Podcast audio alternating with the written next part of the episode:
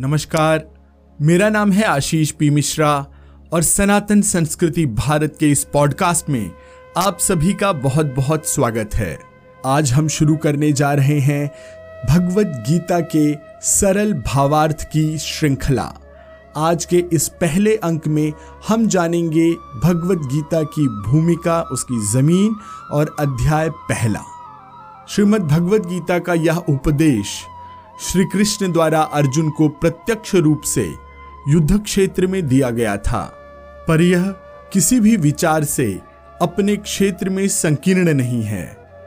यह ज्ञान मनुष्य मात्र के लिए सार्वलौकिक मार्गदर्शक है, जिससे यह देश में, हर काल में, जाति, लिंग, आयु, धर्म व मत के भेद के बिना अद्भुत लाभ उठाया जा सकता है। यह पौराणिक काल के द्वापर युग में भारतवर्ष में अर्जुन के द्वारा कुरुक्षेत्र के मैदान में आचरण में लाया गया था। कलयुग में भी भूमंडल के किसी भी स्थान पर आज और आगे भी बूढ़े, युवा, सभी स्त्री, पुरुष सभी पर समान रूप से लागू होता है। जब अर्जुन ने लड़ने से मना कर दिया, तब भगवान श्री कृष्ण ने उन्हें अपने कर्तव्य का बोध कराते हुए बड़ा ही सुंदर उपदेश दिया। इसका सार यही था कि कर्तव्यनिष्ठ होकर बुराई का दमन किया जाए, न कि निष्क्रियता के द्वारा। इस आध्यात्मिक अमृतपान के उपरांत अर्जुन का व्यक्तित्व सर्वथा हमेशा के लिए बदल गया। इसने उनकी दुर्बलता का ही उपचार नहीं किया, बल्कि उनके उत्साह को पुनर्संचारित किया। यह अद्भुत उपदेश ही भगवत गीता है, जो कि संक्षेप में हमारे धर्म ग्रंथों में प्रतिष्ठित किया गया है। मनुष्य के व्यक्तित्व में बुराई और भलाई दोनों का ही सम्मिश्रण है। हमको बुराई पर विजय और अच्छाई की अभिवृद्धि करनी चाहिए। दानवता का हनन कर हमें देवत्व का विकास करना है। कैसे? उदाहरणार्थ, यदि आप क्रोध के वशीभूत होकर किसी के नाक मुँह को तोड़ना चाहें और उसके लिए हाथ भी उठा लें तो भी एक क्षण को ठहरिए और इसके बारे में गीता का स्मरण कीजिए, उस पर विचार कीजिए और तब जो उचित लगे वही कीजिए।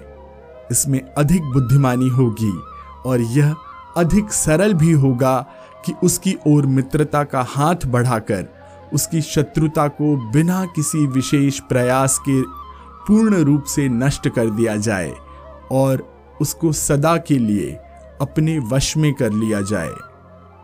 गीता हमें धैर्य, मित्रता, क्षमाशीलता का पाठ पढ़ाती है। अतः हमें कोई काम बिना सोचे समझे उतावलेपन में कभी नहीं करना चाहिए। नहीं तो बाद में पश्चाताप और ग्लानि होना अनिवार्य है। सबसे पहले यह देखना चाहिए कि क्या गीता हमारी समस्या का कोई हल प्रदान करती है। गीता के उपदेशों का अनुसरण अवश्य करना चाहिए। एक क्षत्रिय राजकुमार होने के नाते अर्जुन का कर्तव्य अपने शत्रुओं पर विजय प्राप्त करना है। विद्यार्थियों का कर्तव्य विद्या अध्ययन करना और पवित्र दोष रहित ज्ञान को प्राप्त करना है। एक जूते बनाने वाले का काम जूते की मरम्मत करना है और कसाई का काम मांस बेचना है। गीता हमें यह सिखाती है कि हम अपने कर्तव्य, अपने धर्म का पालन तन्मयता से करें और कर्म के फल की चिंता और आशा को सर्वथा त्याग दें। यह स्पष्ट है कि तब हमारे जीवन में हार इस शब्द का कोई स्थान ही नहीं रह जाएगा। श्रीमद् भगवद गीता हमारा एक व्यवहारिक मार्गदर्शक है। यह हमें आध्यात्मिक और भौतिक जीवन में समन्वय की कला सिखाती है। यह हमें पूर्ण आत्मविकास और आत्म नियंत्रण सिखाती है। मनुष्य आत्मा और जड़ पदार्थ का समन्वय है और एक के विकास में दूसरे की उपेक्षा नहीं की जा सकती। यह समन्वय दोनों ही उचित मात्रा में होना चाहिए और हर एक के महत्व को सही तरीके से समझना चाहिए। गीता सचमुच विवेक के अनमोल मोतियों का एक सुंदर भंडार है। इसमें हमारी सारी निजी समस्याओं का हल मिल सकता है। इसी में गीता का सरल सौंदर्य निहित है, छुपा है। भगवान का यह मधुर दिव्य गान दो पात्रों के संवाद के रूप में है। अर्जुन और कृष्ण, नर और नारायण। नर मनुष्य का संकेत करता है और नारायण मनुष्य का आश्रय, मनुष्य का ठिकाना, अर्थात भगवान। खिन्न चित्त, असहाय तथा भ्रमित मनुष्यों का मार्गदर्शन भगवान अवश्य करते हैं। मनुष्य और भगवान के बीच प्रायः एक प्रकार का विरोध चलता रहता है। पर हम अपने दैनिक जीवन में देखते हैं कि जब मनुष्य भगवान की शरण जाता है तो इस विरोध का अंत हो जाता है और भगवान उसकी रक्षा अवश्य करते हैं। पर बहुत बार हम अपने दैनिक जीवन में भगवान की लीला का दर्शन नहीं कर पाते। गीता अठारह अध्यायों का एक काव्य है। जिसमें कुल 701 श्लोक हैं। इन श्लोकों में जिस दर्शन का प्रदर्शन हुआ है, उसी से हमारी सनातन भारतीय संस्कृति उसी में निहित है। वही हमारे पूर्वजों की प्राचीन संस्कृति है। वही हमारे राष्ट्र की शोभा है, वैभव है, ऐश्वर्य और आभूषण है। अब हम यह समझने का प्रयास करेंगे कि भगवान कृष्ण ने हर एक अध्याय में हमारे लिए क्या कहा है। तो आइए प्रारंभ करते हैं पहला अध्याय। अध्याय पहला, विषाद योग, अर्थात अर्जुन का विषाद। अर्जुन का विषाद क्या है? अपने कुटुंबियों के विरुद्ध युद्ध करने की आशंका से अर्जुन का मन खिन्न हो गया, दुखी हो गया। जब तुम यह महसूस करते हो कि तुम्हारे प्रति अन्याय हो रहा है और तुम निष्ठुर शासक को अच्छी तरह से जानते हुए उसकी ईंट का जवाब पत्थर से देना चाहते हो। और उसी समय तुम्हें यह भी आभास होता है कि उससे बदला लेने के लिए तुम में पूरी ताकत नहीं है, पूरी शक्ति नहीं है। तो ऐसी दुर्बलता की भावना के कारण जब तुम अपना मानसिक संतुलन खो बैठते हो तो उस अवस्था को विषाद कहते हैं। कुरुक्षेत्र के युद्ध स्थल में पांडवों और कौरवों की सेनाएँ एक दूसरे के सामने खड़ी हुई। उस समय दुर्योधन ने द्रोणाचार्य से कहा, हे आदरणीय आचार्य, आपके शिष्य द्रुपद पुत्र दृष्टद्युम उनके द्वारा व्यूहकार खड़ी की हुई पांडुपुत्रों की इस विशाल सेना को देखिए। इसमें बहुत से शूरवीर हैं, जैसे भीम, अर्जुन, सात्यकी, विराट, द्रुपद चेतितान काशीराज, पुरुजीत, कुंतिभोज, शैव्य इत्यादि। अब हमारी सेना के जो प्रधान वीर हैं, उनको देखिए। स्वयं आप, पितामह भीष्म, कर्ण, कृपाचार्य, अश्वत्थामा, विकर्ण और बहुत से शूरवीर हैं जो मेरे लिए अपने प्राणों का बलिदान करने को तत्पर हैं। भीष्म द्वारा रक्षित हमारी यह सेना, फिर भी पांडवों की उस सेना की अपेक्षा अपर्याप्त है, जिसके नायक भीम हैं। अब हम सबको चाहिए कि अपने अपने खंड के सामने रहकर अपने सेना नायक भीष्म का बलवर्धन करें, मनोबल बढ़ाएँ। उस समय भीष्म ने उच्च स्वर में अपना शंख बजाया। यह प्रथम युद्ध घोष था। इसके बाद औरों ने अपने अपने शंख, नगाड़े, ढोल, तुरही आदि बजाए। उन सबका यह शब्द बड़ा भयंकर था। फिर अर्जुन, कृष्ण और दूसरों ने अपने अपने शंख बजाए और कौरवों की चुनौती का उत्तर दिया।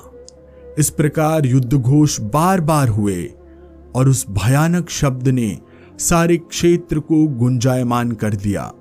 और इस प्रकार दोनों पक्षों ने घोषणा कर दी कि वे युद्ध के लिए तत्पर हैं। अर्जुन ने, जो उस समय रणमत्त थे, लड़ाई के लिए मतवाले थे और पहला बाण चलाने के लिए अधीर हो रहे थे। उन्होंने श्री कृष्ण से कहा कि, हे कृष्ण मेरे रथ को हाँक कर दोनों सेनाओं के बीच में खड़ा करिए, जिससे मैं दुष्ट दुर्योधन की ओर से युद्ध करने की कामना वाले अपने विपक्षियों को अच्छी प्रकार देख लूँ। श्री कृष्ण ने ऐसा ही किया। अर्जुन ने सारे युद्ध स्थल पर एक दृष्टि डाली। पर विचित्र बात यह हुई कि वहाँ उन्हें अपने शत्रु नहीं दिखाई दिए। उन्होंने केवल अपने चाचाओं, पितामहों आचार्यों, भाइयों तथा मित्रों को देखा। एकाएक उनको युद्ध के दुखद परिणामों का पता लग गया। उन्हें अपना शरीर बलहीन सा प्रतीत होने लगा, अशक्त प्रतीत होने लगा। करुणा से युक्त हुए अर्जुन ने कृष्ण से कहा कि, हे कृष्ण, युद्ध क्षेत्र में डटे हुए युद्ध के अभिलाषी इन प्रिय और निकट स्वजनों को देखकर मेरे अंग शिथिल हुए जा रहे हैं। मुख सूखा जा रहा है तथा मेरे शरीर में कंपन हो रहा है। हाथ से गांडीव धनुष गिर रहा है और त्वचा जल रही है, इसलिए मैं खड़ा रहने में भी असमर्थ हूँ। मेरा मन भ्रमित सा हो रहा है, केशव। मुझे चारों ओर केवल अपशगुन ही दिखाई दे रहे हैं। युद्ध में स्वजन समुदाय को मारकर कल्याण भी नहीं दिखाई देता। मैं न तो विजय चाहता हूँ और न राज्य, तथा उसके सुखों को भी नहीं चाहता। इन सब प्रियजनों को मारकर या घायल करके हमें राज्य का सुख मिलेगा, उससे क्या हो जाएगा? ऐसे भोगों से मेरे जीवन में क्या लाभ, केशव? मैं इनको नहीं मारना चाहता, यद्यपि वे मुझे ज़रूर मारना चाहते हैं। मैं तीनों लोगों के राज्य के लिए भी इन सबको मारना नहीं चाहता। फिर इस पृथ्वी के तुच्छ राज्य के लिए तो क्या ही कहना। धृतराष्ट्र के पुत्रों को मारकर हमें परिणाम में क्या सुख मिलेगा? इनको मारकर तो हमें पाप ही लगेगा। इसलिए कौरवों को मारना बिल्कुल उचित नहीं है। अपने ही कुटुंबियों को मारकर हम कैसे सुखी हो सकते हैं? लोभ से भ्रष्ट चित्त हुए ये लोग अपने स्वजनों और मित्रों को मारने में कोई दोष नहीं देखते, कुछ गलत नहीं समझते। तो भी कुल के नाश से उत्पन्न दोष और दुख को जानने वाले हम लोगों को इस भयानक युद्ध से क्यों नहीं हट जाना चाहिए? हे कृष्ण, क्या आप यह नहीं समझते कि युद्ध के परिणाम स्वरूप दुखों और आपत्तियों की एक श्रृंखला बन जाती है, एक कड़ी बन जाती है।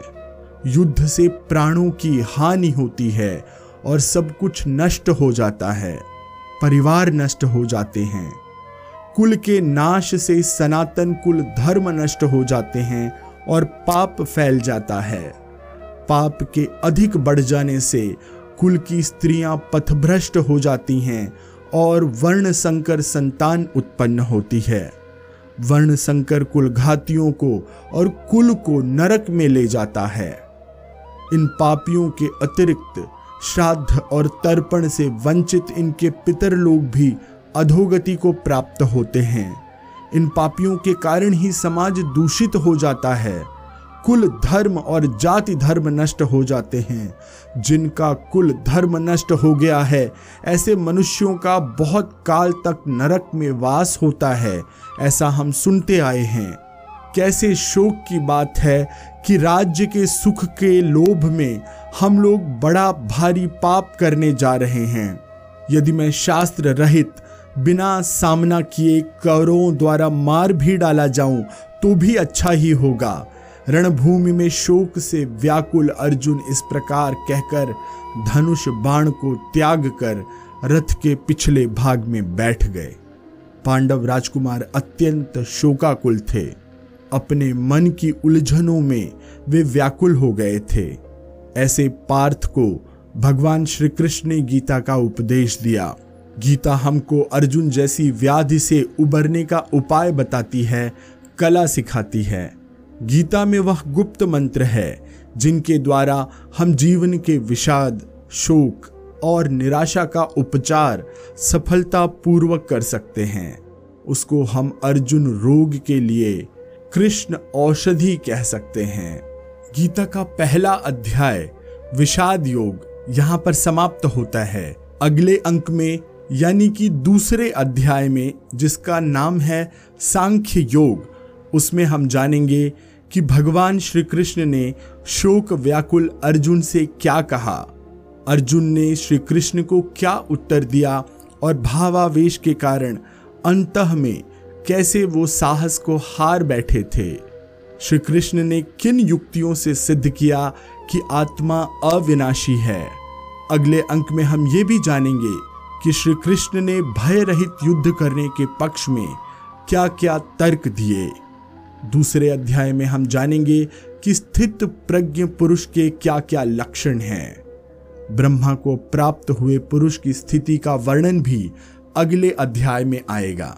तो आपको हमारा आज का यह अंक कैसा लगा, हमें ज़रूर बताइएगा। आप जिस भी प्लेटफॉर्म पर हमें सुन रहे हैं, वहाँ पर हमें लाइक, शेयर और सब्सक्राइब ज़रूर करिएगा। आपके कमेंट्स की, आपके प्रतिक्रियाओं की मुझे प्रतीक्षा रहेगी। आप हमें इंस्टाग्राम और यूट्यूब पर भी फॉलो कर सकते हैं। हमारा इंस्टाग्राम आईडी है सनातन संस्कृति भारत और हमारा यूट्यूब चैनल है सनातन संस्कृति भारत। मैं आशीष पी मिश्रा, आप सबसे यही आज्ञा लेता हूँ। धन्यवाद। जय श्री कृष्ण।